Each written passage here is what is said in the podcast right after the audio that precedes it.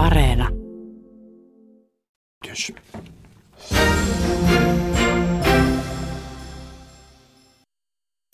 Yle Puhe.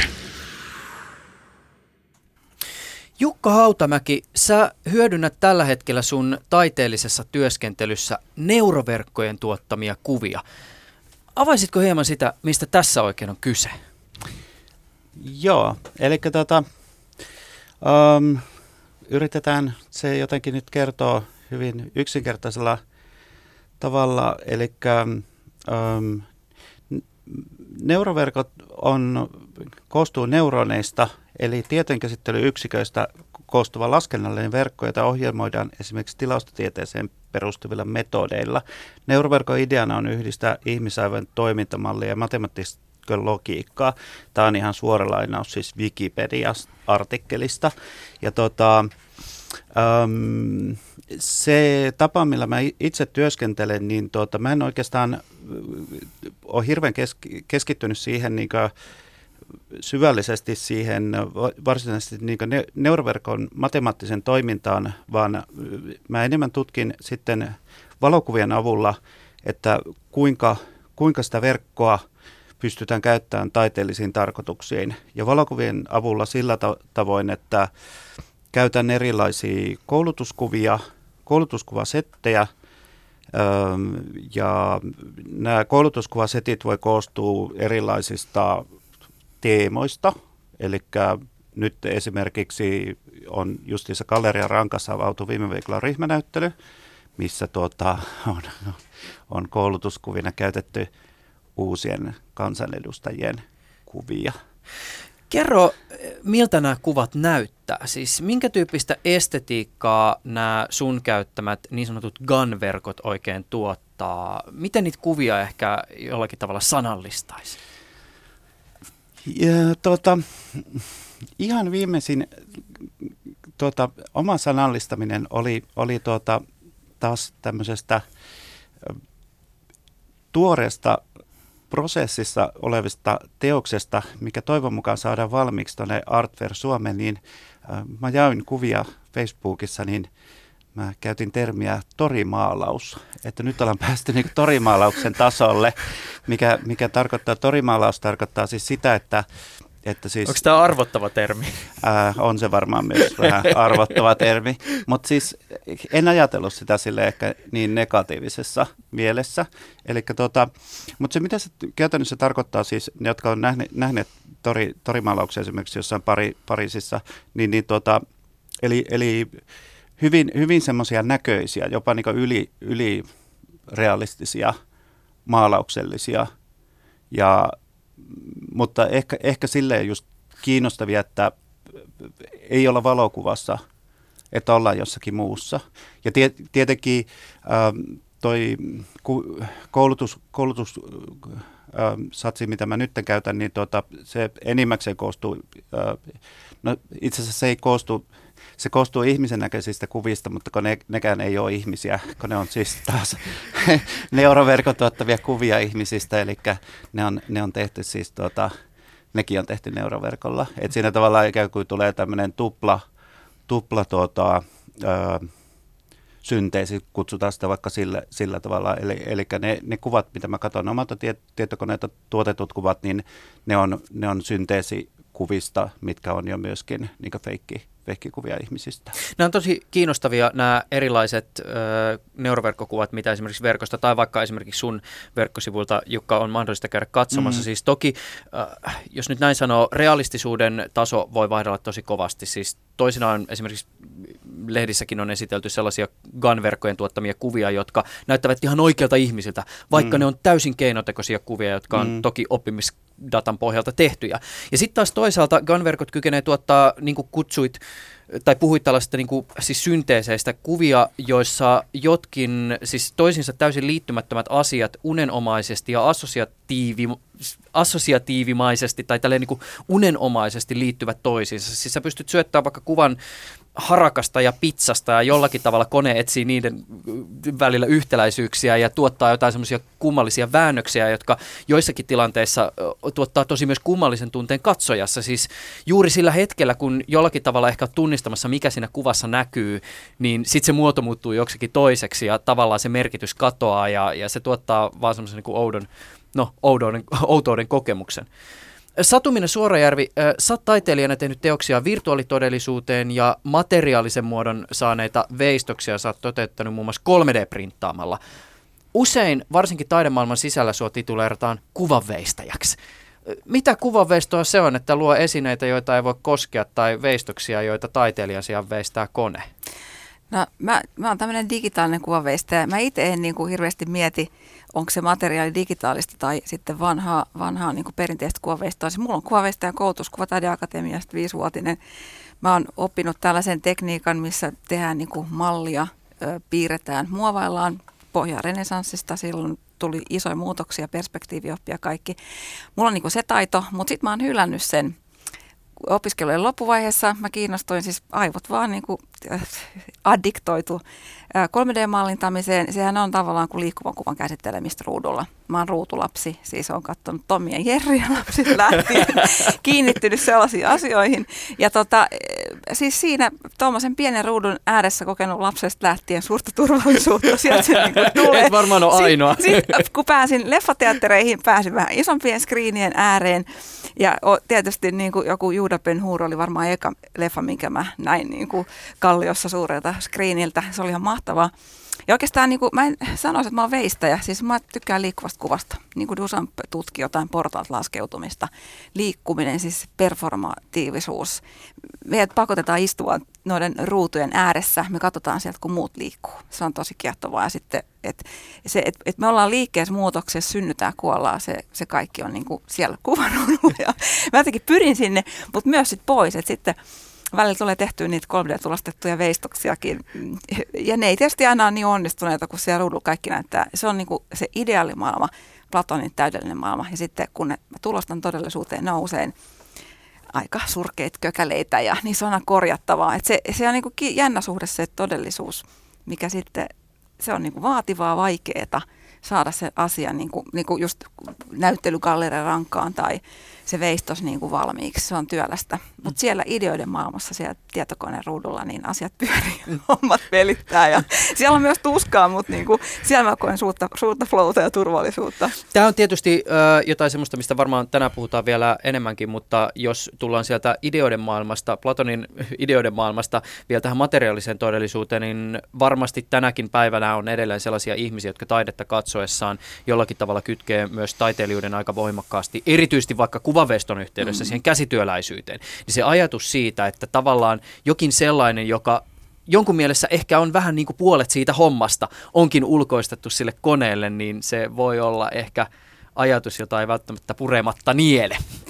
Niin käsityössä on varmaan paljon myös sitä, että, että mehän tanssii tai mitä tahansa liikettä opitaan katsomalla muita. Me käydään sen liikesarja mielessä.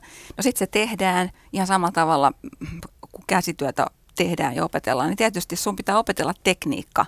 Et tekne, siis taito, mm. lat, ö, kreikkalainen sana. Ö, mä en erota siinä digitaalista tekneä, tekniikkaa mistään käsityöstä. Ne on vaan niin kuin samaa jatkumoa, että kunnioitan puutyöntekijä tai kivityöntekijä, koen suurta sellaista niin kuin nautintoa, kun voin ymmärtää, että miten joku muoto on tehty. Viime kesänä itse hioin 40-osasta veistosta. Mulla oli siis kolme sormea joka aamu niin pahas jännetuppitulehduksessa, että semmoinen naksuminen kuului, kun mä vaan sit suoristin. Ja sitten tuli perheen kesäloma ja mä totesin, että vaan sairaslomalla, että nyt on sormet tuossa asennossa, joka aamu availle niitä. Mutta se käsityön määrä on siis ihan valtava, että saa sitten sen teoksen niin kuin valmiiksi. Mm varsinkin jos sitten istahtaa siihen vanhaan estetiikkaan, että pitää olla hirveä teollisen näköistä. Et nythän ehkä sitten varmaan tämä 3D tuo niinku oman estetiikan, että tarvitse tehdä sellaista, niinku, että kyllä mäkin olen niinku koukutuin vaiheessa näihin automaalamotasoisiin duuneihin. Ja, ja sitten sit, sit tulee just se, että et onko se vaatimus niinku sitä vanhaa kuitenkin, että pitää olla niillä öljymaaleilla tehty, vai voitaisiko me lähteä johonkin orgaanisempaan biomuoveista tehtyyn pehmeisiin samettimaisiin pintoihin ihan johonkin muuhun. Tai ottaa vaikka japanilaisia urussilakkoja, ruveta tutkimaan, miten ne toimii niin kuin jonkun bio, puumuovin päällä. Mm. Että, ihan, että siellä on tosi paljon uutta ja mekin joudun niin koko ajan hylkää vanhaa, että ei mä enää niin mallia sillä työstä, että sitä, mutta toki totta kai piirrän välillä, välillä että tota, piirrän ihmisiä ja ihminen on ollut tärkeä lähtökohta, vaikka se onkin vähän epämuodikasta että puhutaan tästä posthumanismista, mutta tota, mä en pääse näistä nahkoista, niin ihmiset kiinnostaa mua. no niin, tässä saadaan hyvä, hyvä keskustelu aikaiseksi. Se muuten täytyy sanoa, kun sä pisti korvaan, kun sanoit automaalaamo-tason teokset. Automaalaamossa tehdään muuten aivan mieletöntä taidetta välillä. Mm, se joo, taso on välillä joo. aivan äärimmäisen no, ihan, korkea. Siis just se tekninen, ne on taitureita niin, siellä. Niin, just, se on niin kuin, että ei tavallaan, että mä osaan arvostaa sitä, että kun näkee sitä, niin ei siinä ole se ero. Sitten tavallaan se kuvataiteessa on ta- omanlaisia sisältöjä, muotitrendejä, just se varmaan sinne peruskysymykset elämä kuolema, niin ne löytyy niin kuin Jukan töitä, kun mä katson, niin mä oon aina ihan Francis Bacon viritelmissä. Että... no ei taas. Jukka Hautamäki on siis mediataiteilija ja opettaja. Taiteilijana hän on työskennellyt muun muassa äänen, videon, kuvan, elektroniikan ja kaikenlaisen uuden teknologian kanssa. Tällä hetkellä mielenkiinnon kohteena on nämä GAN-verkot ja niiden tuottamat niin sanotut synteettiset kuvat. Hautamäki tekee opetustyötä Aalto-yliopistossa, niin kuin tekee myös Satumina Suorajärvekin. Suorajärvi on käyttänyt omissa teoksissaan virtuaalitodellisuutta, lisättyä todellisuutta sekä 3D-skannausta ja mallinnusta ja 3D-printtausta. Hän on tehnyt myös taidetta perinteisemmilläkin, perinteisemmilläkin menetelmillä, mutta tänään tässä jaksossa keskitytään erityisesti näihin uusiin teknologioihin ja niiden herättämiin taidefilosofisiin kysymyksiin. Tänään on 16. päivä toukokuuta 2019. Ylepuheessa Juuso Pekkinen. Ja tervetuloa vielä teille molemmille mukaan ohjelmaan. Kiitos. No teknologioiden ja materiaalin kehitys, se on tietysti aina vaikuttanut siihen, miltä taide näyttää tai minkälaisia merkityksiä taiteeseen kytketään tai minkälaisia prosesseja taiteelliseen työskentelyyn liittyy. Ö, oli sitten kyse maalauksessa käytettävien väriaineiden kehityksestä tai valokuvauksesta, niin taidefilosofit on aina pysähtyneet pohtimaan sitä, että no mitä näissä uusilla tavoilla tehdyissä teoksissa todella tapahtuu. No te käytätte teidän duuneissa tämän hetken aika kuumia teknologioita onko nämä tuossa esittelyssäkin mainitut teknologiat teille vain teknologioita muiden joukossa, siis mikäli niitä tarkastellaan tavallaan osana taidehistorian kehityskaaria, vai synnyttääkö nämä ehkä jollakin tavalla kokonaan uusia kysymyksiä? Mitä te ajattelette? No mä luulen, että, että, varmasti niin kuin jokaisen tekniikan niin kuin tekijä just on valinnut sen, johon joku kiinnostus siinä on ollut. Ja sitten kun on, tulee kilpailevia uusia tekniikoita, niin, niin aika monet kokee uhkaa. Siis jos miettii 1500-lukua, niin silloin oli tämmöiset kangas, ää, tavallaan tämmöiset tapestries, seinäkankaat oli niin kuin kuuminta taidetta. Nyt me ei olla niistä kiinnostuneet enää ollenkaan. Ja tota, no mä ymmärrän niin kuin tavallaan, että jostain maalaustaiteen kuolemasta on puhuttu todella paljon. Ja nämä varmaan siis, eihän tavallaan näistä tekniikoissa mitään eroa, mutta kun meidän ihmismieli mielellä on varmasti niin kuin – tavallaan meillä on oma rajallisuus, mutta me mietitään myös varmaan tämmöisiä rajallisuuksia. Sitten loppupeleissä se on tämän aikakauden niin kuin kysymyksiä. Sitten kun me kaivetaan tuonne vuoden päästä joku esiin, niin me ei enää mietitä tätä tekniikkaa, millä se tehtiin. Tai siis totta kai sitä mietitään, se on oleellista. Mä luulen, että se on niin kuin hirmu oleellista. Ja tota, mä en isän osaa vastaa tähän niin kuin täydentävästi, mitä se on. Mulle se on tosi oleellista, millä tekniikalla se on tehty. Se kiinnostaa ihmismieltä. Siis mä tykkään pitää mun teoksia esillä 3D-messuilla sen tuo tavallisia ihmisiä, tai mä en oikeastaan tavallinen ihminen tylsä sana, mutta siellä käy paljon ihmisiä. Ne on superkiinnostuneita, siis kiinnostuminenkin on tylsä sana, mutta siis erityisesti ne kyselee, että niit, ne haluaa keskustella, mitä sä olet tehnyt, mitä sä oot tekemässä. Mä vastaan niiden kysymyksiin. Mä oon aika tietysti nöyränä ja kertoo vähän semmoinen, niin kuin, että sanot, vähän valistava ote on alkanut tulla mun nuottien, niin puhuu enää 3Dstä ja varsinkin Facebookissa, niin lopeta kaiken jakaminen, että oon rauhoittunut.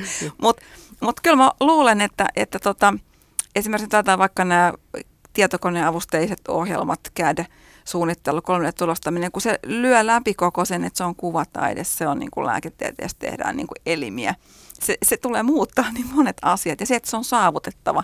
Ne koneet on yksinkertaisia, helppo rakentaa semmoiset niin kehittyvät ää, maat pystyy tulemaan mukaan tähän kehitykseen eri tavalla. Et, et mm. moni asia niin kuin muuttuu, mutta sitten mun mielestä tavallaan se on niin kuin business as usual, että näinhän tapahtuu. Siis tieteessäkin paradigmat muuttuu. Me uskottiin, että maapallo oli tuli ja sanoi, että se on pyöreä ja se poltettiin roviolla. Mutta tulee niin uutta asiaa ja me, niin kuin tavallaan todellisuus, se on olemassa me sitä täältä tarkastellaan näillä tekniikoilla, tekneillä mm. ja saadaan sitten uusia asioita. Että onhan se oleellista, että jos me nyt kokea vaan katsotaan litteet kangasta ja sanoo, no maapallo on litteen, niin siinähän me sitten ollaan. Että et nämä teknet just tuo sen meille sen moneuden. Mm. Ja sitten se on joillekin tosi vaikea asia. Ne menee sitten sekaisin ja tai sitten niinku, kaksinapaisuudessa, että onneksi tuli Donna Haraway ja heitti nämä niinku ko- roppaa, ko- roskakoppaa, että oot mm. niin kuin joku robotti vai ihminen. Että niin. nythän ihmisillä on tekoniveliä ja kaiken maailman tahdistili sydämessä ja ne menee niiden kanssa, hyväksyy sen. Mm, niin, tämä to, to, tuli vaan mieleen tuosta joskus aikaisemminkin kertonut erään sukulaismiehen kommentti, kuunteli radiosta tota, koneella tehtyä musiikkia ja tuhahti vaan jotenkin tuohtuneena siitä, että eihän tuo oikeita musiikkia, että sen kun vaan nappia painaa ja se musa sieltä tulee. Mietin vaan mielessäni, että kokeilepa joskus muuten itse mennä tuommoiseen moderniin studioon nykyaikaisen sekvensserin äärelle vääntää hittibiisiä, että se ei, vaatii ehkä muutakin kuin napin painamista. Mutta Jukka, oikeastaan sulle tämä sama kysymys, jonka mm. tuossa äsken esitin, ja ehkä vielä kulmauttaa sitä sitä kautta, että kun sä oot nyt pyöritellyt kuitenkin edessäsi sen tyyppisiä teknologioita ja prosesseja, jossa on mukana äh, vielä ei voida puhua mitenkään niin aivan superautonomisista teknologioista tässä kehitysvaiheessa, mm. mutta kuitenkin aika paljon semmoista autonomiaa, joka tapahtuu siellä niin kuin, siis tietokoneprosessissa, äh, laskennallinen prosessi, johon sä et sinänsä taiteilijana vaikuta, niin onko se jotain sellaista, joka ehkä tuo semmoisia kysymyksiä, joita ei ole ehkä välttämättä aikaisemmin jouduttu kysymään? Joo, no ehkä ihan tarkennuksena tuohon, että tietysti, tietysti niihin laskennallisiin prosesseihin myös voi taiteilijana vaikuttaa. Et mä en, mä en itse toistaiseksi ole sorkkinut sitä koodia, että tuota, mutta esimerkiksi Han, Hannu Töyrylä, joka on työskennellyt jo niin pidempään, joka on siis auttanut mua niin alkuun teknisesti, niin hän on tehnyt just aika paljon myös sitä tutkimusta niin koodipuolta. Mutta sitten eh, tuossa oli ehkä pari juttua, niin tuossa Min, Satuminnan puheenvuorossa, mihin, mihin voisi tarttua vielä, että, että niin tuota, tekoälyssä tietysti on nyt aika paljon sitä hypeä, mutta sitten se, se, mikä kannattaa myös huomioida, on se, että se ei välttämättä ole hirveän niin demokraattinen teknologia.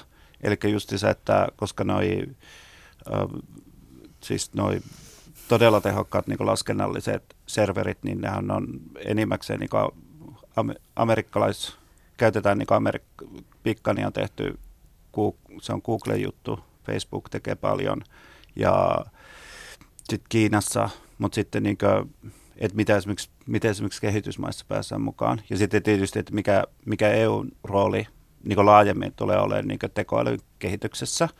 Mutta tota, mm, Saatko vielä lyhyesti sen kysymyksen? Oikeastaan niin, mä, just, mä... just no, tav- tavallaan lähdit ehkä vastaan niin kuin myös, myös laajemmassa kontekstissa sitä, miten ehkä taiteen kautta sitten tullaan tähän niin kuin dialogiin ympäröivän yhteiskunnan kanssa, mutta et mm. ehkä jos ajatellaan tavallaan niin kuin sitä taidetta itseään, niin äh, mikä esimerkiksi sulla itselläsi oli semmoinen juttu, joka jollakin tavalla äh, herätti sinussa taiteilijana kiinnostuksen tekoälyn tuottamia kuvia kohtaan? Miksi synteettiset kuvat alkoi sinua kiinnostaa? Joo, toi on itse asiassa hyvä, hyvä kysymys ja mä just tässä tajusin, että pari, pari luentoa, mikä mä oon pitänyt ja missä mä oon lyhyesti intronnut tota, tota mun omaa historiaa, niin mä oon muistanut sen väärin. Eli tota, onhan, onhan siellä siis tuota pit, pitemmän linjan pohdiskelu, että et, et se linkittyy, mulla oli siis reilu vuosi sitten Forumboxissa näyttely, missä mulla oli semmoisia kamerapohjaisia vestosinstallaatioita, missä on siis sekä digitaalinen taso ja fyysinen, fyysinen taso läsnä yhtä aikaa. Mä kutsun niitä niin live-tilanteiksi. Ja siinä kamera ö, valitsee fokuskohtia siitä fyysisestä objektista, eli näyttää erilaisia kuvia perusteeseen, että mikä se fokuspointti on. Ja silloin mä pohdin sitä, niin kuin, että miten ne vali, koska mä tein ne valinnat, mm. ne että samalla lailla niin tekoäly voisi tehdä ne ja sitten se materiaali voisi olla myös muuntuva. Tämä on itse asiassa projekti, mikä mulla on, mitä mä esittelen Beirutissa ensi kuussa. Ja tota, um, sieltä tulee tavallaan tämä jatku, jatkuma, että, me, että se jää niin hautumaan se pohdinta, että miten, miten tekoäly voitaisiin ottaa mukaan siihen luovan prosessiin. Ja tota, mm, sitä kautta sitten tuli näihin, näihin justissa näihin kani, kanijuttuihin. Ja tota, mä itse uskon, että mun työskentelyssä toi on niinku semmoinen välivaihe. Ja, ja et, että se kuvahan on aika pitkälti, niin se on kuitenkin mitä esitetään sitten niin taiteellisen niin teoksena, mm. niin se on kaksulotteista. Ja, ja tuota, mua, mua aika paljon kiinnostaa niin just kysymykset liittyen y- yhteiskuntaan, kontrolliin, valvontaan ja tämmöiset, että et mit, uh, koska, koska se tekoäly ympärillä on ihan mieletön määrä hypeä. Mm. Mäkin, olen, mäkin olen tavallaan ikään kuin se hypen, hypen uhri. se on hirveä, hirveä sana käyttää tässä pölistä. Riippuvuuksia siis, moni. Mutta niin kyllä. Mut siis tota, mm, ja, ja mä ymmärrän sen, että ihmisillä liittyy siihen myös paljon semmoista niin ahdistuneisuutta – Mm. Ei, ei pelkästään niin välttämättä sen takia, että, että pohditaan sitä, että lähteekö duunipaikka alta mm. ja korvaako koneet ihmisen, ihmisen ja, ja tämmöistä. Ja totta kai osaksi niin tulee tapahtumaan. Mutta mut, mut sitten siinä on niin paljon semmoisia kiinnostavia uh, tuota, uh, ajatuksia liittyen niin yhteiskunnan tehostamiseen. Että et, etkö sitähän kapitaali haluaa. Sitähän halutaan, halutaan siis sitä, että saadaan sitä raha, rahaa tehtyä enemmän halvemmalla. Ja siihenhän tekoäly just se tarjoaa. Se on tavallaan se yksi, yksi skenaario. Ja sitten tiety, tietenkin on paljon muita, mitkä voi liittyä siihen, että miten me luodaan parempaa tulevaisuutta. Pystytään ennakoimaan äh, tuota, esimerkiksi äh, jotain parantaa sairauksia tai jotain tämmöisiä. Mm. Et, et siinä on niin monta, monta. mutta siis se, se, se, se tavallaan se kehi, kehitys on ikään kuin väistämätön, ja silloin mun mielestä se on ihan luonteva myös, että taiteilijat jollain tavalla reflektoi sen mm. kanssa. Ja musta tuntuu, että tämänhetkinen esimerkiksi, ähm, niin tämä, että mi, minkälaista taidetta on esillä, musta tuntuu, että se on, se on vaan niin semmoinen alkuintro, mm. missä me ollaan. Mm. Pintaraapasu. Niin, tällä hetkellä hän tuntuu, jos esimerkiksi puhutaan semmoisista, ja, ja nyt puhuu siis ihminen, joka ei ole sisällä taidemaailmassa, mutta olen saanut tämmöisen impression, että jos puhutaan esimerkiksi semmoisista teoksista, jotka jollakin tavalla kytkeytyy näihin teknologioihin, jotka on tälläkin hetkellä enemmän tai vähemmän hypessä, joidenkin kohdalla ehkä hypekäyrä vähän laskemaan päin, mutta mm. tota, tyypillisesti se teos jollakin tavalla ehkä myös esitellään usein tämä teknologia ei nyt välttämättä edellä, mutta niin, että se teknologia on jollakin tavalla siinä ehkä vähän niin kuin että hei nyt tämä muuten on oikeasti virtuaalitodellisuusteos tai nyt tämä on teos, jossa tekoäly on ollut mukana luomassa näitä synteettisiä kuvia tai näin. Öö, ehkä tähän liittyen on toisaalta myös niin kuin kiinnostavaa pohtia sitä, että tuleeko jossain vaiheessa tämä aspekti jollakin tavalla katoamaan. Siis niin, että nämä uudet teknologiat on niin integroituneena ja näkymättömissä tavallaan niin kuin osana tätä arkea, että sitä ei tarvitse erikseen taideteosten kohdalla niin kuin korostaa, että tämä on teos, joka jollakin tavalla esimerkiksi geor, generoi sille käyttäjälle siinä hetkessä sopivaa sisältöä tai tunnetilaa. Joo, toi on hyvä, hyvä pointti ja hyvä tuoda mukaan, että se, se on mulla itsellä ollut aina niin taiteessa. Mä, mä saan kyllä tosi paljon niin palautetta, että mä teen liika, liian vaikeita teoksia. Itse asiassa mä uskon, että nämä uudet on niin helpompia, koska niissä on se tosi helppo niin esteettinen taso, mikä, missä voi vaan kokea niin mielihyvää. Ja, sit, ja sitten tuota, mutta siis toi, toihan liittyy tosi paljon just siihen, että miten joku niin duuni introtaan yleisölle, että miten se esitellään. Ja, ja tota, mä oon myös mietti, miettinyt omien, omien niin uusien teoksen kohdalla, tota, että kuinka paljon sitä pitäisi alleviivata, että ne on tehty että olisiko se esimerkiksi yleisölle kiinnostavaa, että sitä ei kerrota ja sitten se vaikka, mä teen, pamahtaa jostain lappu esille viiden minuutin jälkeen, että by the way, katso tekoäly tekevää teosta, muut mun, äh, harmi, tai siis silleen, että... Niin. Mutta tavallaan niin draaman se voi olla tehokas, mm. mutta myös jo, jollakin tavalla siis kiinnostava just se ajatus siitä, että kun menen taidenäyttelyyn, niin menen katsomaan jotain, jonka joku, joku taiteilija on tehnyt ja sitten taas toisaalta se yllätys tavallaan matto alta, että hähää, tässä olikin muuten tämmöinen koukku. Mutta Mut mä, mä luulen, mulla jotenkin sellainen niin taidehistorian opetuksesta, mä en sitä kyllä akatemiassa oppinut, mutta lueskelin ehkä jotain. Mutta tavallaan semmoinen, niin kuin, että on kolme tasoa, nyt on kamalat sanat, mutta siis syntaktinen, semanttinen, pragmaattinen. Että sulla on niin kuin aina se uusi tekniikka, syntaktinen taso. Sitten sulla on tämä semanttinen sun tunneelämä. Ihminen tuo sen oman tunneelämän siihen, empatia, kyky, on tai ei ole. Mm. Ja sitten sit tavallaan se pragmaattinen on se kantauttavuus.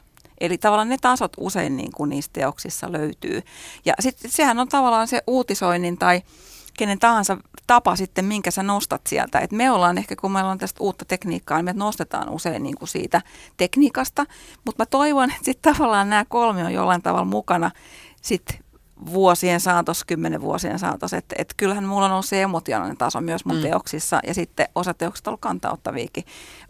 Ikävä kyllä on ehkä vähän väärään aikaan, mutta siis se, että et usein niin taiteilijat tietysti on vähän niin kuin miettii edellä jo kysymyksiä. Mun lopputöissä oli kuolevia puita diskomoottoreissa pyörimässä ja niistä putosi havuneulasta ja ne oli kuin gramofonit ja teki niihin neulaisia uri. Kaikki sanoi, mitä, mitä sä oot tuonut tänne, mihin nämä liittyy? No nyt niitä puita on niin kuin joka näyttelyssä roikkuu. Että tavallaan, että siis e, e, nämä on sellaisia kysymyksiä, että varmaan niin taitetaan vähän etuajassa ja, mm. ja miten niitä sitten sanallistetaan. Mm. Että et mikä, niin kuin, mikä tota on se tapa sitten nostaa. Et toki kun on uutta tekniikkaa tarjolla, niin mun mielestä siitä pidä myöskään niin vaieta tässä ajassa, koska se on, se on kaikki mm. tiedon levitystä ja lisäämistä. Se on tosi mm. tärkeä meidän ihmisten kannalta, että me ei pimitetä semmoinen avoimuus. Mm. Mutta mut mä luulen, että ihmisten se oma elämänhistoria tulee kyllä niin teoksia, tulee sitten muitakin tasoja kuin se tekniikka pelkästään. Tuon, tota, mä voisin Satumina sun duuneista vielä kysyä sen verran. Ö, tota, yksi projekti, joka sulla on ollut, on ollut se, että sä oot tehnyt tämmöisiä 3D-skannauksia sun, onko se sukulaisessa yli... Joo, Anopi, Anopi vanhasta okay. talosta. Anopi vanhasta talosta, se on yli sata vuotta vanha.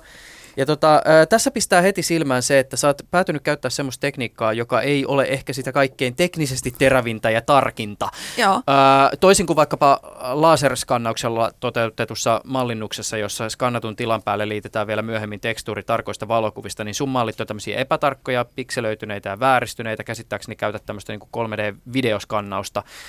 Öö, jälki on itse asiassa vähän samanlaista kuin se, jota voi nähdä, jos käyttää matkapuhelimessa sellaista karttaohjelmaa, jossa satelliittikuvien pohjalta on luodut tämmöinen 3D-kuva vaikka jostain kaupungista. Ja yleiskuva tietysti antaa käsityksen siitä, että minkä näköisiä taloja ja minkälaisia katuja, mutta sitten kun zoomaa oikein tarkasti yksityiskohtiin, niin huomaa, että katujen detaljet sulautuu epäluonnollisella tavalla toisiinsa ja esineiden ja asioiden muodot vääristyy. Öö, vähän samanlainen impressio tulee näistä sun, sun kuvista. Pystytkö yhtään sanallistaa sitä, että miksi sä oot päätynyt käyttää tämän laista jälkeä tuottavaa tekniikkaa, kun tavallaan parempaa ja tarkempaakin olisi saatavilla? No mä, mä siis koukutuin siihen tavallaan siihen materiaaliin, minkä mä sain tämmöisellä iPadin skannerilla, että se on huono laatusta, siinä on paljon reikiä, mutta ne toimii mulle se fragmentaarisuus, se rikkoutuneisuus elämän metaforana. Kaikki ei aina putkee, että, niinku, että sieltä puuttuu paloja se oli vanha talo, mä tietysti pelkään sen talon kohtaloa. Äh, se on Kangasalla, siinä on, rakennetaan valtavia betonilinnoja viereen. On jopa semmoinen pakkolunastus päällä, se on rantatontti. Et me ollaan saatu elää siellä niin kuin tällaisen kesä, kesäelämää montakin vuotta ja se loppuu jonain päivänä. Mutta kyllähän ne rikkoutuneet huoneet myös toimii niin kuin tämmöisenä meidän, meidän ihmis, ihmiskuvan niin metaforana, että et me ollaan täällä tietty aika ja, ja tota noin, niin ehkä meillä on se moments of glory, mutta sitten niin tässä kun tulee lisää, alkaa huomaa, että tota, et remppaa muuta tulee, me karotaan täältä, jotain jää jäljelle. Mä oon tehnyt myös VR-animaatioita ja mä tykkään siitä, että sä voit upota siihen maailmaan, kun ne rikkoutuneet huoneet leijuu ja, ja sitten niihin tulee kaikista mun esineistä kiinnostavia semmoisia niin tavallaan kollaaseja, miten ne on siellä mun aamutakit palasina ja mm. mun, mun kaikki huoneet, missä mä oon, on niin kuin muuttunut reikäisiksi ikkunoista, niin kuin tulee palasia ja muita. Et, et se, se, se, tavallaan se hajoaminen, herkkyys, sen, sen ehkä sellaisen niin kuin tietyn meidän ajallisuuden tajuamisen edessä, niin on mulle se pääteema kuitenkin niissä teoksissa. Ja toi on se väline, millä mun on niitä ollut mahdollista tehdä. Maalaaminen olisi sitten se, että mä tekisin pelkästään niin kuin tota, mutta koska mä oon ihminen, jolla on aika monta rautaa tulessa, niin se maalaaminen ei, ei vaan tikin lähde käyntiin, koska sitten mä oon tekemässä jotain 3D-tulostustyössä. se, se, sen verran, jos tälle niin katsojana kommentoi näitä tota, vanhan talon skannauksia, tietysti jollakin tavalla ehkä sen, myös sen talon iän puolesta ajatukset vie jotenkin ehkä muistiin muistamiseen ja sitten taas toisaalta impressionista epäterävistä kuvista sitten taas muistamisenkin epävarmuuteen, mutta jollakin tavalla vielä tämä teknologia ehkä ainakin omaan tämmöiseen historiaan liittyy sillä kiinnostavalla tavalla, että mä huomasin tämän, ja aloin pohtia tätä omaa suhdettani ruutuihin, kun mä huomasin, että mm. jossain vaiheessa mä aloin nähdä unia, jotka oli pikselöityneitä samalla tavalla kuin kuva tai video esimerkiksi uh, verkossa wow. saattaa olla pikselöitynyttä. ja, ja tämä toki pisti pohtimaan myös sitä tavallaan, että millä tavoin todellisuus tulee, ympäröivä mm. todellisuus aistittavaksi, jos se teknologiakin ja sen jälki tulee tietyllä tavalla uniin. Niin, mä luulen, että, että kuitenkin niitä ihmisyyden kysymyksiä käsittelee sillä tekniikalla. Se tekniikka sitten resonoi joku niissä kuvissa siihen, sun, siihen ajankohtaiseen tilanteeseen. Ja mulle ne oli, niinku, joo, että ne oli mulle niinku tärkeitä, että mm, se on varmaan se mun hetki siinä elämässä, mitä mä sitten on tavoittanut niihin, niihin teoksiin.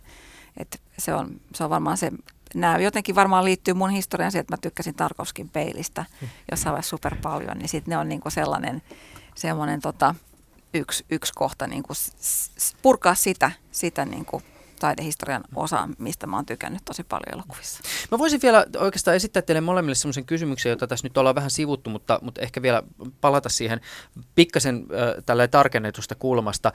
Äh, minkälaisiin kysymyksiin te joudutte ehkä vastaa tai millä tavoin te joudutte ehkä selittää teidän teoksianne suhteessa perinteisempiin tapoihin tehdä. Kun te juttelette vaikka teidän kollegoiden kanssa ja joku tulee ja lukee oikein sillä niin kuin vastakarvaan tai kun piru raamattuu, niin mitkä on tavallaan semmoisia niin puolustuspuheita, joita te joudutte ehkä pitämään?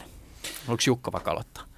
Niin, siis äh, mä en ehkä oikeastaan, mä en ehkä enää käytä energiaa niihin puolustuspuheisiin. Mutta niitä siis, niitä siis saisi pitää. Joo, totta kai. Että niin tota, kyllähän se on ollut, ollut useammankin kerran tilanteita, missä, missä sitten niin kanssakeskustelijat on ollut vähän, että he on lu, luulet, että, että ne kuvat, mitä mä esitellyt, että ne on tehty niin ihmis, ihmisvoimin, ja sitten kun paljastunut, että ne onkin neuroverkon tekemiä, niin se on, ehkä siinä on tullut semmoinen hämmentynyt hiljainen hetki, missä, missä itse pohtii, että nyt Penni ajatuksista.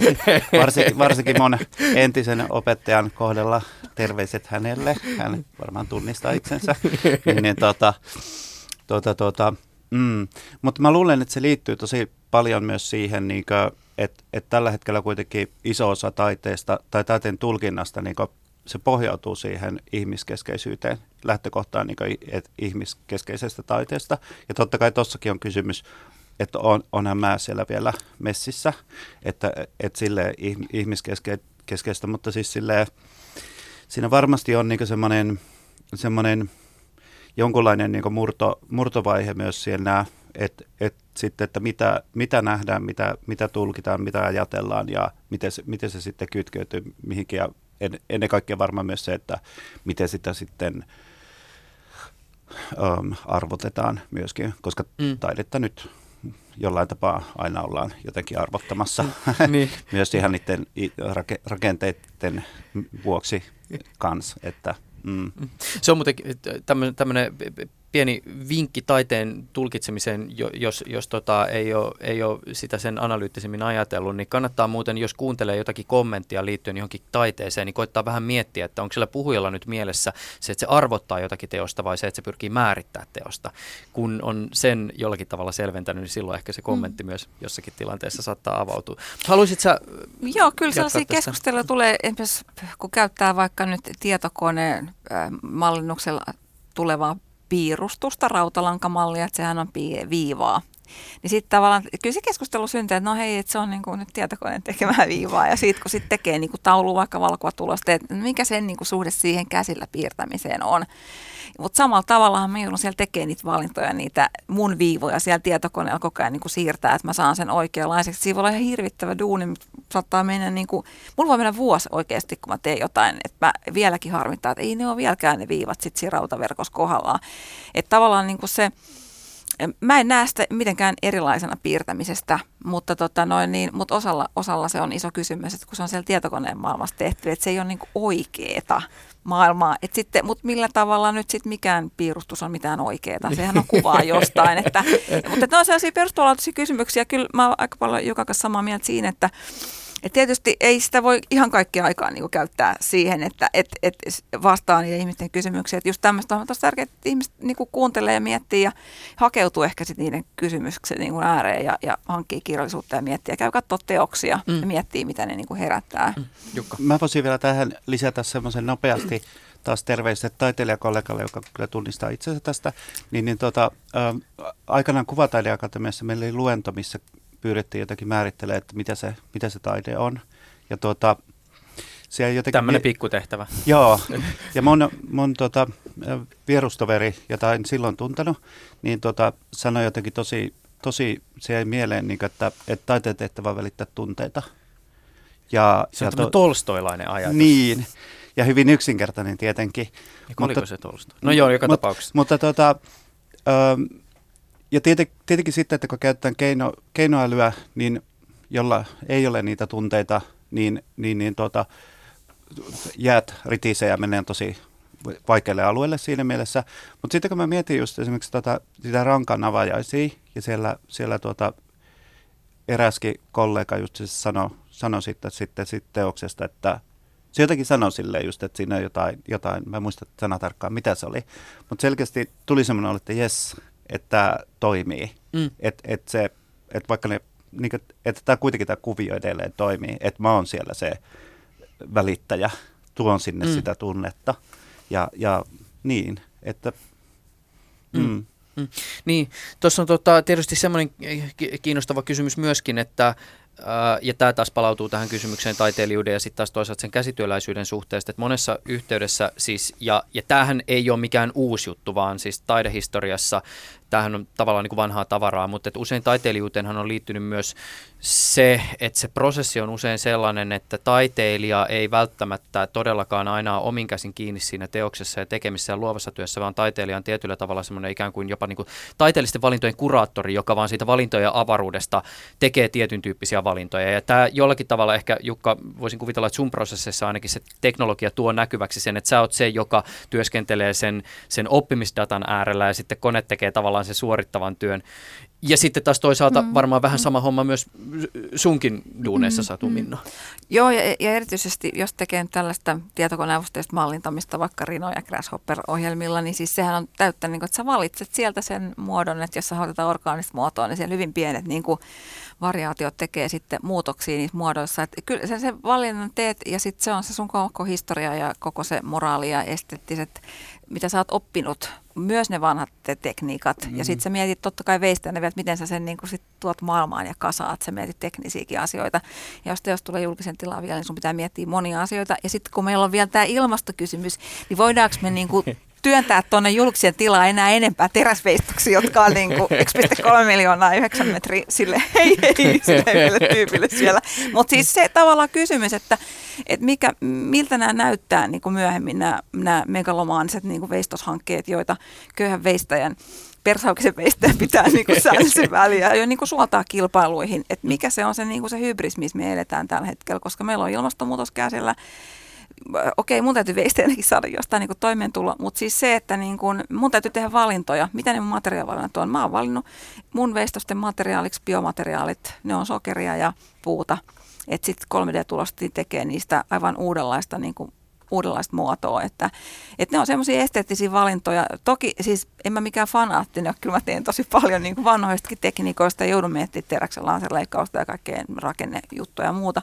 Mutta on niin semmoisia varmaan, mitkä sitten toi seuraava sukupolvi niin miettii vielä paljon tarkemmin, että että mi, mitä tulikaan tehtyä, että kun on, voi jo valita, että käytänkö mä mineraalipohjaisia, öljypohjaisia muoveja vai biomuoveja, et mä katson ainakin nykyteoksia ihan eri tavalla. Musta on laiskaa ajattelua nykypäivän tulla sanoa, että mä vähän jatkan tätä laasikoidun mm. laminointia, kun on aina ennenkin tehnyt ja se on kivaa. Kun mä voin valita, mä voin valita muita tekniikoita, lähteä mm. tutkimaan vaikka japanilaista urussimaalausta, urussilakkausta, millä, mikä, millä saadaan ihan samanlaista aikaiseksi kuin vaikka näillä mineraaliopohjaisilla mm. lakoilla. Et, et se on, niin kuin, ne on valintoja me taiteilijoille niin pitää, koska me ollaan eturintamassa ainakin näissä kysymyksissä, jos nyt on ammattitaiteilijasta kyse, niin silloin pitää olla sitä kanttia myös niin kuin nähdä nämä asiat uudella tavalla. Ja, ehkä, ja sitten mä oon koko mun uran tehnyt luopumista. Mä oon jättänyt pois niitä vanhoja rakkaita tekniikoita, koska uudet asiat on haastanut mut. Mä oon oikeasti joutunut miettimään Ja sitten mun mielestä pitää olla rehellinen itselle, että jos tulee semmoinen uusi asia vastaan, että miten mä suhtaudun siihen, enkä mä halua niin kuin hylätä, että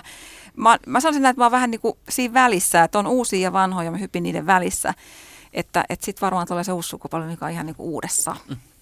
Studiossa siis mediataiteilija Jukka Hautamäki sekä Satuminna Suorajärvi, jota monesti tituleerataan äh, kuvaveistäjäksi. Tietysti ne kuva, kuvaveistotuotteet on usein tai välillä siellä digitaalisessa maailmassa tai niihin liittyy esimerkiksi 3D-printtausta. Mä voisin oikeastaan kysyä vielä, kun te käytätte tämmöisiä tämän hetken aika ku, kuumia teknologioita teidän taiteellisessa työskentelyssä, niin vielä näiden teknologioiden käytöstä taidemarkkinoiden näkökulmasta. Ja tässä on tietysti monta kulmaa, mihin lähtee, mutta et ehkä esimerkiksi Satumina sun kohdalla yksi pohdiskelu voisi liittyä siihen, että jos vaikkapa ja käyttää tämän tyyppisiä epätyypillisiä tai uusia materiaaleja ja tekee esimerkiksi teoksia 3D-printtaamalla, niin miten jäsentyy vaikkapa sitten kysymys sen oman työn hinnoittelusta, johon tietysti perinteisillä tekniikoilla on vähän ehkä vakiintuneemmat perinteet. Tai sitten jos ajatellaan vielä sitä, että se teos on markkinoilla, niin m- miten se kysymys näyttäytyy siellä. Tai Jukka, jos me puhutaan semmoista teoksista, jo, jo, jossa on ollut joku tämmöinen niin autonominen teknologia osana sitä luomisprosessia, niin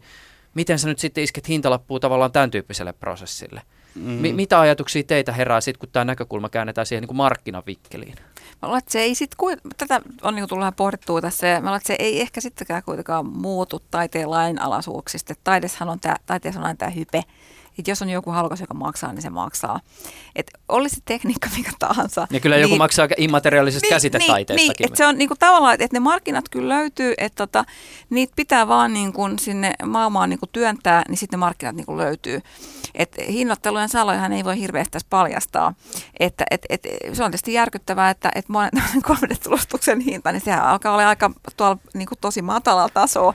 Laserleikkaukset ja nämä uudet tekniikat, kuten 3D-tulosta ja muu, niin nehän laske, hinnat tulee laskea tosi paljon metallin tulostus ja muu tulee niin kuin ehkä jopa sit vie pois niin kuin vanhoja ammatteja. Koruteollisuus siirtyy tekemään kokonaan tuotteitaan niin kuin joko, että ne tulostaa vahaan. Että ei enää kukaan niitä samalla tavalla niin kuin vala tämmöisiin kipsimuotteihin. Mutta moni asia muuttuu, mutta tietysti mm, kuitenkin sitten on porukka, mikä ei tee asioita itse ja ne on halukkaita maksaa niistä, niistä tota, no, ideoista ja asioista ja esineistä. Mm. On ne sitten immateriaalisia tai ei. Mm. Ennen kuin mä päästän mm. Jukka sut vastaan, niin mä voisin ehkä vielä heittää tähän soppaan vielä tämmöisen, että tietysti jos me ajatellaan vaikkapa Suomen taidemarkkinoita, niin täällä tietysti niin liikkuu taulut ja veistokset ja, ja sinänsä tämä keskustelu esimerkiksi siis uusista taidemuodoista, vaikkapa mediataiteesta taiteen markkinoilla ei sinänsä ole uusi, koska kyllähän Suomessakin on pohdittu sitä, että, että no, haluuko täällä kukaan ostaa vaikkapa videota, kun voi ostaa sen taulunkin, mutta että m- miten sä lähdet tätä asiaa pohtimaan? No tota, nythän niitä jonkun verran ja niitä videoita ostetaan. Että, niin, no kyllä, että, no taideinstituutiot ja ilmeisesti myös jonkin verran ihan yksityisetkin ihmiset. Joo, missä toki, toki AV-arkki on tehnyt loistavaa, loistavaa pitkäjänteistä työtä myös asian eteen muun muassa. Ja tota, mutta semmoinen, mikä itsellä tulee tuosta mieleen, on tietysti se, että, että aika paljon, jonkun verran on ollut just ni, näitä keissejä, missä siis muistaakseni, olisiko ollut Sonille tota, siis sainattiin ähm, tekoälyartisti okay. tai softa, Joo. Joka, joka siis generoi musiikkia. Kuulostaa japanilaiselta jutulta, en tiedä siitä tuota, mitään, mutta ja, tuota, ja, ja Siellähän kyllä, on siis tämmöinen niin keinotekoisten idolien niin kulttuuri joo, olemassa. Joo, ja se on, mm. se on sille, sille, siellä ollaan kyllä tosi pitkällä ja myös varmaan just niin kulttuurillisesti se on, se on niin luontevampaa. Ja tuota, se on ihan varmasti niin yksi, yksi sellainen mm, suunta, eli missä sitten pohditaan sitä niin taiteilija-identiteettiä tai sitä tekijyyttä ja, ja just se, että kuka, kuka sitten omistaa myös ne tekijän oikeudet ja, mm. ja mikä tietysti Kanien kohdalla herättää myös kiinnostavia kysymyksiä. Se on muuten aikamoinen soppa. Joo, ja mä itse asiassa kysy, kysyin tätä asiaa asiaa kuva, kuvastasuunnalta, eikä, eikä, eikä siellä ainakaan vielä osattu oikein vastata mitään.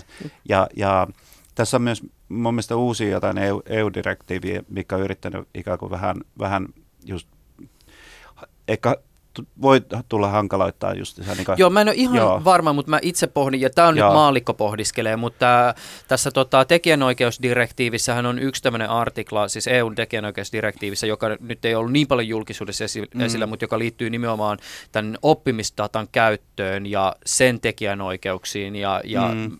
ja kuten sanottu, en ole asiantuntija, en ole varma, miten se tähän liittyy, mutta pohdiskelin myös esimerkiksi GAN-kuvien kohdalla, jossa tietysti niin se kysymys siitä, että no mistä alkuperäisestä kuvasta on lähdetty kohti sitä niin kuin unenomaista e- e- epämääräistä vi- vi- visuaalista mutanttia, niin, mm. niin, niin just tämä niin kuin kysymys sitten vielä, että kun se joudut, vähän varmaan taiteilijanakin miettii näitä tekijänoikeuskysymyksiä, niin että mm. mitä tässä tapahtuu. Tässä itse asiassa olisi hyvä tilaisuus testata, että kuka tätä lähetystä kuuntelee, että voisi vähän kertoa. Lakimiehet, lakimiehet pistäkää mailia, Et juuso.pekkinen.yle.fi. kertoa Gallerian rankan 200 kansanedustajien kuvien alkuperäistä. Joo, tämä on muuten kiinnostavaa. Hmm. Hei, muuten ihan siis vielä semmoinen, jos joku pohtii, mi- miltä nämä tällä tota, GAN-verkon läpikäymällä prosessilla tai muodostamalla prosessilla tuottamat kansanedustajien kuvat näyttää? No niin itse asiassa Tunnistaako niistä tyyppejä? ei hirveästi. Jossakin halla on nenä, toisessa Ohisalon otsa. Kyllä, kyllä siellä jot, jotkut on just sanonut, Tai vähän, samassa että kuvassa nämä tos- molemmat. Tossa olisi nyt Sipilä ja niin poispäin, mutta sitten Sipilän kohdalla mä olen kanssa miettiä, että onko se, onko se jotenkin aiheuttanut niin paljon traumoja ihmisille, että nyt se nähdään sitten joka paikassa. Ne on aika semmoisia, sanotaan suhteellisen alkeellisen näköisiä, semmoisia vähän ehkä näyttäisi jopa niin kuin la, lasten piirtämiltä animaatiota tai semmoisilta. Että toihan nyt just toi uusin, uusin juttu, mitä mä teen, niin se, siinä on niin olla lähempänä just semmoista niin esittävyyttä. Ja tuota, um, mutta se, mut se tosiaan, se, siinä vaikuttaa niin hirveän paljon monet eri parametrit. Eli esimerkiksi justiinsa, justiinsa tässä, missä mä käytin kansanedustajien kuvia, niin tuota, siinä on aika paljon eri kuvakokoja. Ja silloin se aiheuttaa just hämmennystä siellä neuroverkon päässä. Mm. Eli tuota, jos pyritään semmoiseen niin valokuvamaisuuteen, niin kannattaisi lähteä liikkeelle siitä, että koulutusmateriaali on hyvin samankaltaista. Eli ne kuva, kuvakoot on, on, pysytään samassa. Mutta sitten just, jos haluaa semmoista artsu, artsu-efektiä, niin silloin, silloin voi pelata. Ja sitten silmälasit oli todella... Et siellä on siis semmoisia kuvia, missä on neljät silmälasit päässä ja kaikkea muuta vastaavaa. Ja, ja, ja sitten tietysti yksi, yksi, mikä oli tärkeä pointti just siinä eduskunta, uusi eduskuntateoksessa oli siis tota, sukupuolettomuus, koska se on myös ollut tapetilla, Mm. tapetilla nytkö tässä ihan lähiaikoina, ja tota, koska verkkohan ei tunnista, ellei, ellei sitä opeteta, niin sehän ei Niin ja tunnista tämähän on sukupuolta. itse asiassa jo, jossakin tapauksessa se sit ihmisen tulkinnan näkökulmasta syrjii sukupuolta, koska siihen vaikuttaa se, mitä oppimisdataa on käytetty siinä järjestelmässä, joka jollakin tavalla on ehkä tekemissä sukupuolenkin kanssa. Siis o, o, mä, oon- mä oon nähnyt joskus jotain tämmöisiä tutkimuksia siis vaikkapa siitä, kuinka jotkut vaikkapa kasvojen tunnistukseen liittyvät järjestelmät tunnistaa helpommin miesten kuvia kuin naisten kuvia, koska oppimisdatassa on, datassa on ollut mukana enemmän miehiä. Mm, mm, mm, kyllä. Ja, ja samaten, samaten nämä just, mitä on Amerikassa ollut, ollut niin etnisyyden tunnistamisen suhteen ongelmia. Mm. Poliisit, laitokset on ottanut käyttöön kuvan tunnisussoftia. Ja nyt esimerkiksi San Franciscossa kiellettiin kokonaan, Joo, kyllä. että sitä ei saisi, kuvan tunnistamista saisi käyttää. Niin Joo, mä nä- näin otsikot, en perehtynyt vielä tarkemmin, mutta mm. joo. Kyllä. Mutta se siinä mielessä ehkä, jos siellä eduskunnassa ollaan kuulolla, niin Älkää käyttäkö silmälaseja.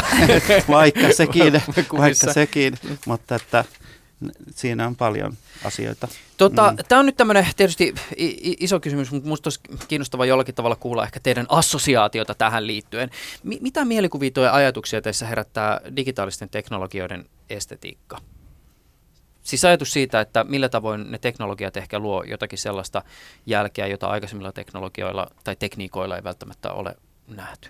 Jukka. No joo, mä voisin aloittaa ehkä, ja vihan ja viimein päästään sinne Canbreederiin, koska sehän on tavallaan, se vähän jäi tuossa sivuun. Eli ka, Se, kan, se on semmoinen so, tota, softa tai sivusto, mm. Jota periaatteessa siis kuka tahansa voi kirjautua sinne ja lähteä itse luomaan joo, tämmöisiä. ja mitä on todella, todella helppo kokeilla, ö, ihan ilman mitään niin teknistä tietämystä. Ja sitä on, se on myös niin opetuskäytössä, kun halutaan opettaa op- oppilaille neuroverkkojen käyttöä.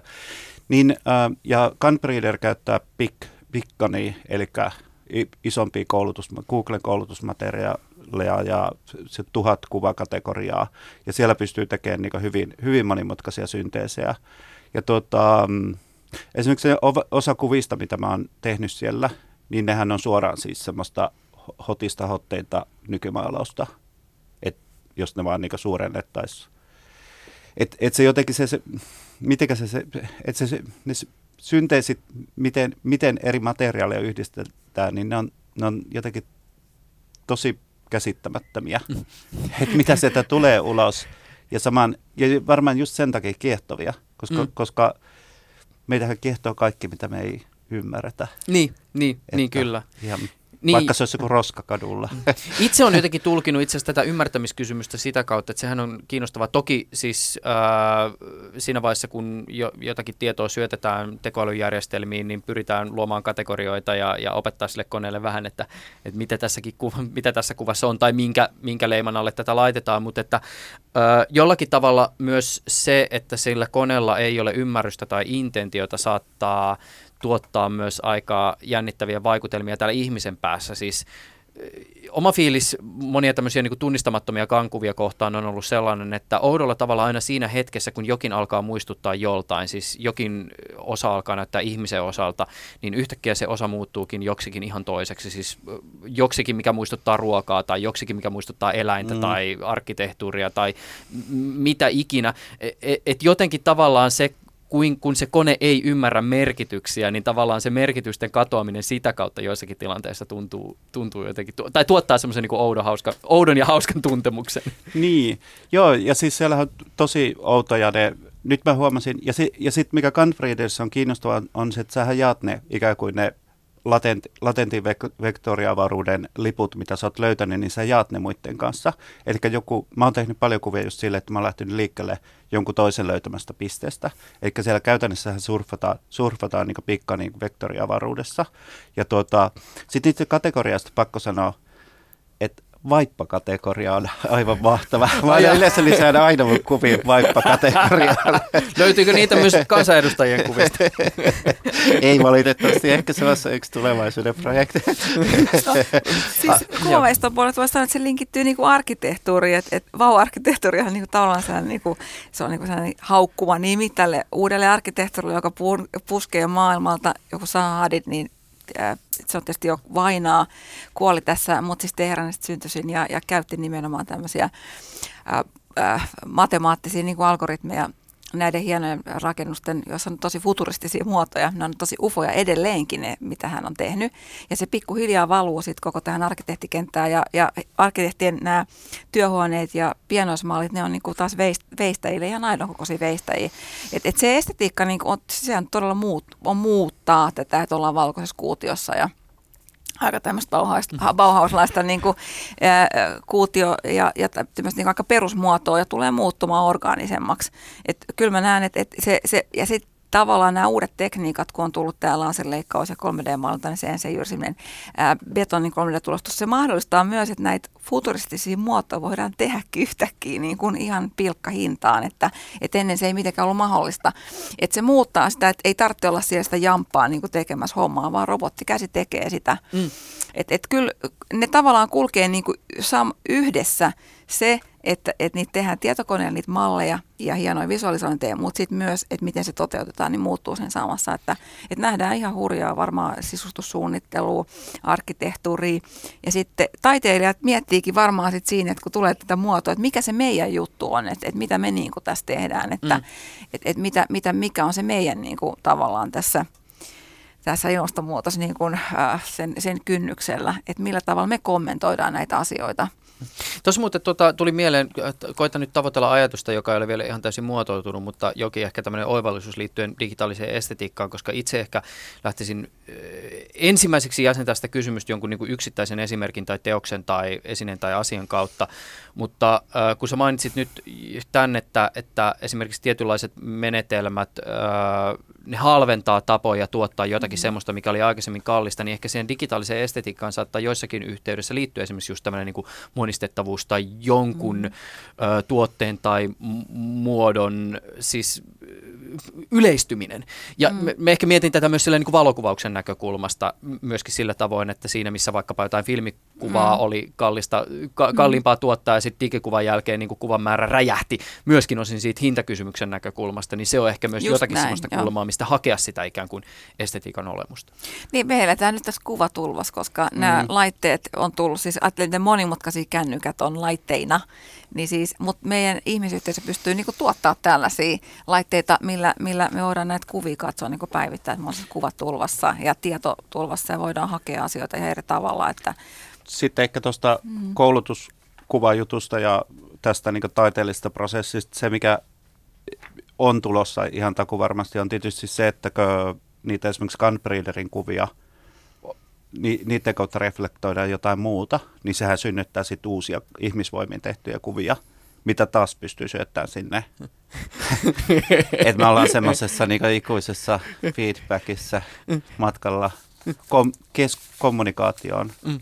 mikä on Mm. Tähän liittyen muuten Jukka Hautamakin haluan sulta vielä kysyä sitä, kun sä taiteilijana tietysti paljon varmasti tuntikausia tuijotellut näitä koneen tuottamia synteettisiä kuvia, niin mitä sitten kun äh, tällaisen session jälkeen ja näiden niin kuin synteettisten kuvien kyllästämien aivojen kanssa menee sellaisen tilanteeseen, missä on ihmisen tuottamia kuvia, vain ja ainoastaan ihmisen omin kätäisin joka pi- pikselin tai vedon tekemiä kuvia, niin katsoiko niitä jotenkin eri tavalla?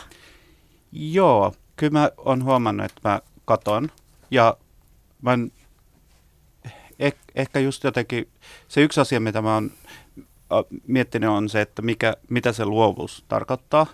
Ja tota, siihen liittyen oli just Hesarissa kiinnostava artikkeli tästä laskennallisesta luovuudesta. Ja sitten mikä on tietysti eri asia kuin ikään kuin ihmisen luovuus. Mutta ehkä, ehkä niin tietysti meissä alkanut kokemaan sitä, että se ihmiskeskeinen luovuus on aika yliarvostettuja. Tai se okay. koetaan niin itsestäänselvyytenä. siis, että kun käytetään jotain, maalataan jotain, ja että tämä on taidetta. Mutta sitten jos sä teet, neuroverkko tekee, sitten kysytään, onko tämä taidetta, mm. miksi. Ei, niin kuin, se tulee ihan varmasti muuttuu. Mm. Se, mm. Mm, kiinnostavaa. Miten muuten tota, äh, Satuminna, sun suuntaan sellainen kysymys, mä itse ajattelen sillä tavalla, että melkein mikä tahansa luova työ, oli kyseessä sitten taiteen tekeminen tai vaikka jääkiekko, kyllä, lasken jääkiekon esimerkiksi mm-hmm. luovaksi toiminnaksi, niin, niin kaikki tämmöinen tavallaan niin kuin, Mä itse ajattelen, että kaikki tämä on jollakin tavalla lihaksi tullutta ajattelua tai lihaksi tullutta kokemista. Ja, ja tota, jos sä katsot esimerkiksi sellaisia teoksia, jotka on niin sanotusti jonkun digitaalisen prosessin tuottamia, ja sitten taas toisaalta tämmöistä niin kuin vaikka perinteisempää kuvaveistoa, niin kumpi näistä on ehkä lähempänä sitä ajattelua, sitä tekijän ajattelua, koska siis Toki digitaalisessakin prosessissa se varmaan se materiaalia käyttävät ohjelmistot ohjaa sitä, mitä tehdään, mutta toisaalta ehkä se on konkreettisempaa vielä sen analogisella puolella. Siis materiaali asettaa tietyn tyyppisiä rajoitteita tekijälle. Digipuolella ainakin periaatteessa olisi mahdollista tehdä mitä tahansa. Mä luulen, että siellä aivoissa varmaan ne, mitä siellä tapahtuu, niin se pitäisi sitten jollain varmaan niin kuin ma- kuvantaa. Mä, mä, mä en mene sanoa tuohon mitään, mutta tota noin, niin, mä kuitenkin mietin jääkiekkojoukkuetta, että siinä niin se on lihaksi tullutta niin kuin yhteistyötä ja sitten siellä on tota noin coachit ja ne rakentaa ja kaikkea pitää tehdä. Se on kuitenkin, se on niin kuin, jotta tulee huippujääkiekkoideksi, se on se kymmenen vuoden pros, pidempikin projekti. Se ei ole se hetki, kun se maali syntyy siinä. Ja mä väittäisin näin, että kun maalari tai kuka tahansa, kuka on niin kuin virtuosi, on se viulunsoittaja, kuka tahansa, se ei se – tota noin se yksi tavallaan veto ole se juttu, vaan se tapahtui pitkän mm. ajan kuluessa. Se teki niitä vetoja mm. kymmeniä tuhansia ennen kuin se oli se täydellinen ympyrä, niin kuin mm. aikanaan siis pyö, tehtiin täydellisiä ympyröitä renesanssissa. Että se ei tule sillä yhdellä. Se ei ole siinä hetkessä, vaan se on ihmisen mielessä on just se no, hirvittävän nopea hetki, joka venyy Just näin. vuosikymmeniksi. Tärkeä muistutus sekä taiteen että urheilun kontekstissa. Mm. Hei, kiitokset älyttömästi Satuminna Suorajärvi ja, ja äh, Jukka Hautamati tästä, tästä keskustelusta. Tämä on mm. ollut tosi kiehtovaa ja kiinnostavaa.